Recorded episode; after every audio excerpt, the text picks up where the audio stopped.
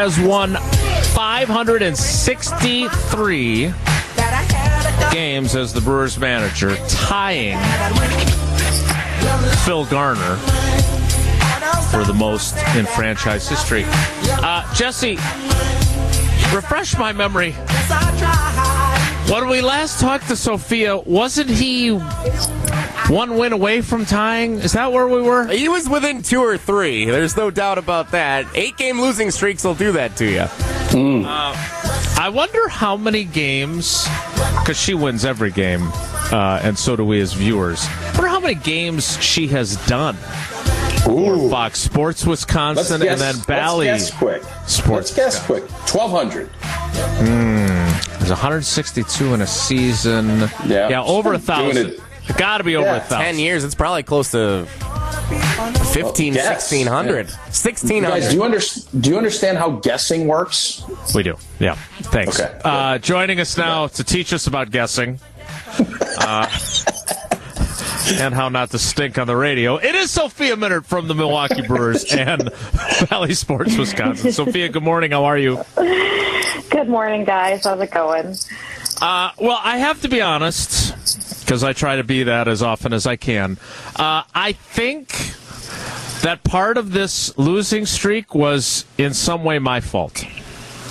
Mm. Because I had not watched a lot of games so far this season. And then I thought of my little sister, and I thought about Phil Garner, and I thought about Craig Counsell. I said, I'm going to tune in.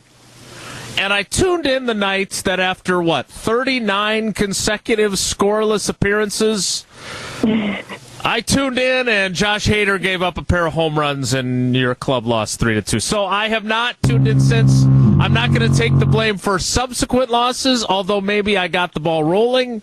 Uh, what has it been like around the team, and how are you feeling about maybe kind of getting things reversed here? I know, I know the streak is over, but you'd you'd like to get things going in the positive direction here uh, for an extended period now. Yeah, I mean, I, I do think you know you think about the timing. I think when we last spoke, it was um, from Chicago, and, and they had just swept the doubleheader, and and they were on a really challenging trip, and then you know this kind of really rough stretch of 10, 11 games happened with the eight game losing streak, and they're finally able to break out of that on Sunday, which you just you knew it was coming, right? Like you knew that um, you know this team is too good, um, and and honestly, I think it was surprising, you know, just considering how good the pitching has been. Um, you know, the offense goes up and down like it normally does, but I think you like it was it was just surprising I think to all of us to see kind of how the stretch you know lasted as long as it did. Um, but yeah, I think you know to their credit, it was they they handled it really well. You know, I don't think they ever lost confidence. I don't think they ever gave in. Um, were they frustrated and all of that trying to figure it out? Like, of course. But I do think they, you know, just every day they showed up. They were the same guys. You know, they they prepared the same way. They, you know, they had a good attitude about it. They they knew they were going to get out of it. Um, and then you know, kind of finally Sunday, it kind of just lined up of like uh, it was just like a kind of stereotypical Brewers win, right? Like you get a good start from Jason Alexander. The bullpen put up zeros. You had a lead. You were able to add on to that lead. Like it was just, it was kind of what they needed. Um, quite frankly, like how they like to script their game. So yeah, I think it's it was it's good to put that behind you. Yeah, Sophia, what when you look at the struggles the last you know two weeks, what would you pinpoint it on? I, I know you could say it's cumulative and everything, but is there one thing that really has stood out to you why the Brewers have struggled over the last couple weeks? Yeah, I, I, I mean, I, I do think you know when we would talk to the players and Craig uh, about it, it's like they just weren't executing well really in any area, right? Like the pitching, you know, obviously they're they're dealing with a lot of injuries, and no one's going to use that as an excuse. But the reality is, like, they have four relievers uh, that are on the IL. You're missing two All Stars from the rotation. So what that does, right, is it's obviously testing your depth, um, and they've had to bring up a lot of guys to help cover for those injuries And then you're putting guys in roles that they haven't been in before, um, or how you typically script, you know, your back end of games. It just wasn't working out that way. Um, and obviously, if you're falling behind on a nightly basis, then that affects the decisions that Craig makes of, of who he can go to in the bullpen. Um, and, and, and frankly, there were a couple short starts in there that were surprising as well. You know, like Corbin Burnes had, you know, back to back, you know, short starts that weren't up to his standard. Um, Aaron Ashby had a short start in there. You know, so it's like a couple things just sort of kind of came together at the wrong time, I guess, um, with some of those short starts, um, giving up leads early, you're falling behind, you're, you're missing some really key arms. Um, you know, Willie coming back from his injury, it took a little while for him to get going. I feel like he's kind of is starting to feel like himself again at the plate. Um, so it was just kind of one of those things where, like Craig would say, like we're just not good enough in any area across the board, um, you know, to consistently win games. So, you know, stretches like that happen. Um, but again, I think, you know, you, you win Sunday, you have an off day yesterday, and, and now you've got a really fun series against the Mets. So we'll see, we'll see kind of how they are able to respond this week now. No doubt. Is there, when you start getting into streaks like this, and I know when you're on winning streaks, guys get superstitious. They'll do crazy stuff as far as, well, you know, we believe that this happens. Is there anything, and I'm not saying like major league where you're, you know, doing all kinds of crazy things in order to find a way to win, but is there anything when you start getting to seven and eight games losing, guys want to win bad? Is there anything have you seen that has happened or that guys will do to try to find a way to snap out of it? Um, you know, it, not really, because I think like when you start to do that, um, you know, you don't you don't want to give into it, right? Like you don't want to um, kind of give into that of like we need to drastically do something different. You know, I I didn't, from what I saw from my time in the clubhouse and and being around the dugout, I didn't sense that they were doing anything different.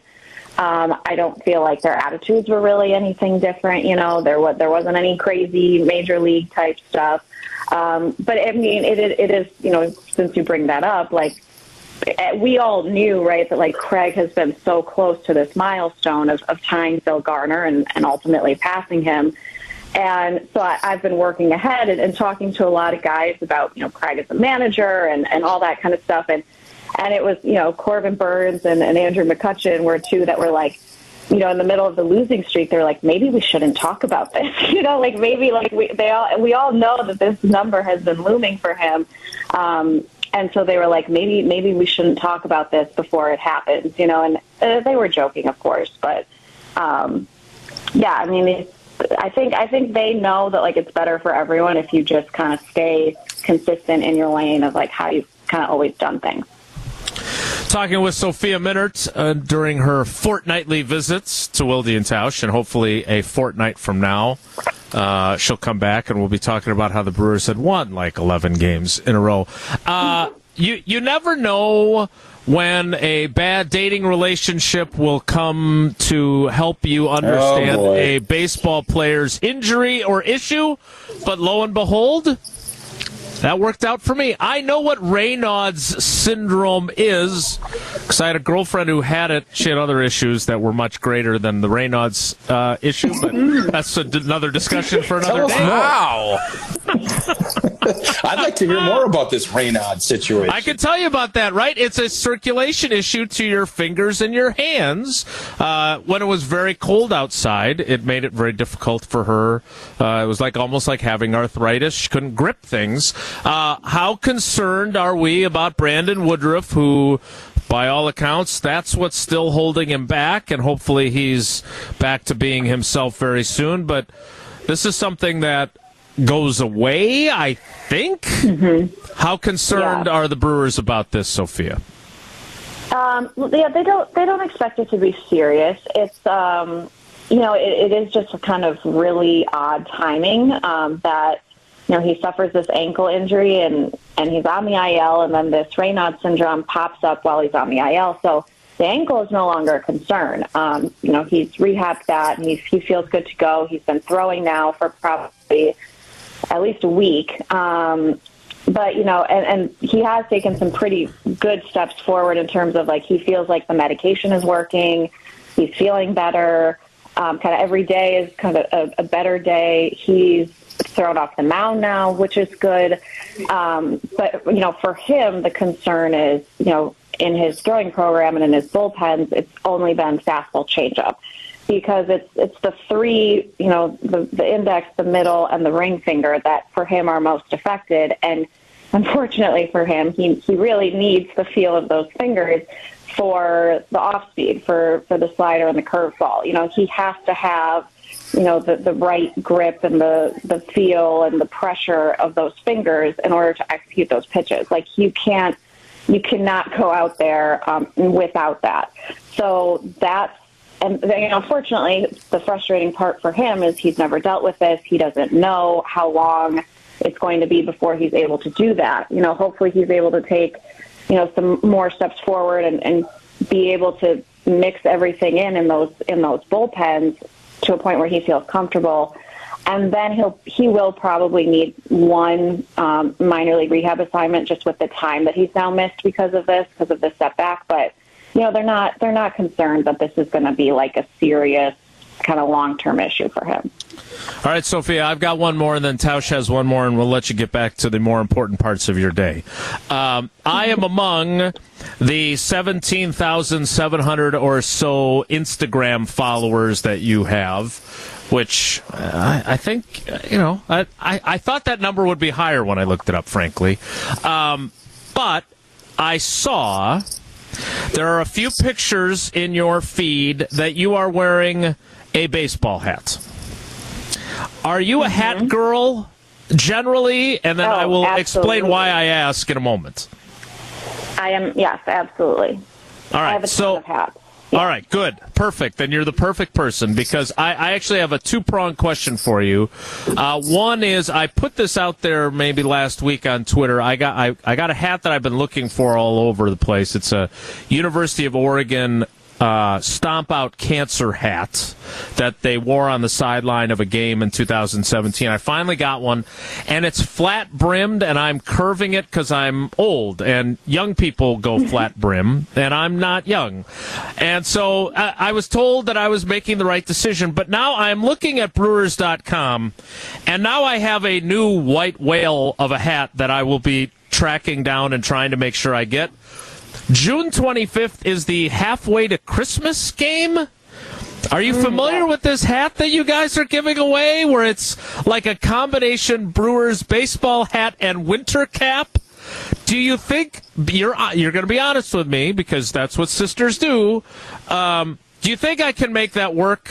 Do you think that I can look good in this hat? Um, yeah, tell the truth. At work, I, tell I the truth. Not, oh, I haven't seen the hat in person yet. I, I want to see it in person so that I can like see it on some people. Um, but I feel like if you are, if you really want to wear the hat, just go for it. Okay. Do you know anybody that if I don't make to make it to the June 25th game, that maybe I could uh, get it from? I will secure one for you. Yes. God, I didn't even have as to a really friend, ask. As a friend of the program. wow. Oh man! I, I, did she have any choice but to say yes there? By the way, because yeah, you kind of put her on the spot. Uh, she she might say yes and not actually get you a hat, but I feel like Sophia follows through on stuff when you actually ask her to do something. That's nice uh, to have somebody Sophia, who does that.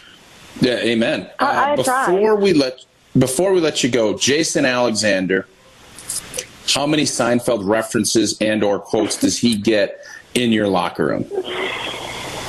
You know what? I feel like it's honestly been more on Twitter. I feel like than anything from any of his teammates or coaches or anything. Um, I mean, I am sure every day of his life he gets some sort of reference, um, mm-hmm. but I mm-hmm. feel like all of the fans on Twitter have honestly enjoyed it even more um, with just all of the, you know, when, when it was announced that he was coming up uh, at Wrigley on the road trip for his debut. I think, you know, every time he takes the mound now, it's, it's all kinds of George Costanza quotes and gifts and memes and and um you know when he made the start at home it was the Seinfeld song I mean it's just you know I I get it um but yeah I do think the fans are really loving it I don't know how much he loves it but I think the fans are really loving it. Do you have a favorite Costanzanism, like master of your domain, Um, or it's not a lie if you believe it? I yeah, I've definitely seen Master of Your Domain for uh, for Jason. Um, God, I don't know. That's a that's a tough one though. Um, I mean, Summer of George is always kind of fun too. I, I do like that one. Um, I'm trying to think. I do. I love the Festivus episode, and I'm trying to think if if any of those are from George. Serenity now, that was everybody. Serenity, yes, yeah. Well, uh, yeah, Sophia, It's a good show. All I can tell you is that when it comes to this show, you are our delicate genius, and we are thankful that you're part of it. Uh, thanks for making time for us, as you always do. We will talk to you in two weeks uh, once there's a big winning streak, uh, and we'll have all kinds of fun. And I can't wait to get my hat. So thanks a lot for committing to that. No problem. I will just need a reminder for June 25th. all right, I'll send them on the 22nd, 23rd, 24th, and 25th. Thanks, Sophia. You're the best. Thanks, guys. Have a great day. That is our friend Sophia Minnaert from Bally Sports, Wisconsin. More Wilde and Tausch straight ahead. Stick around. You're listening to Wilde and Tausch on 94.5 ESPN. Missed any of the show? Find us on Wisconsin On Demand wherever you get your podcasts. It's free, it's everywhere, and it's for you.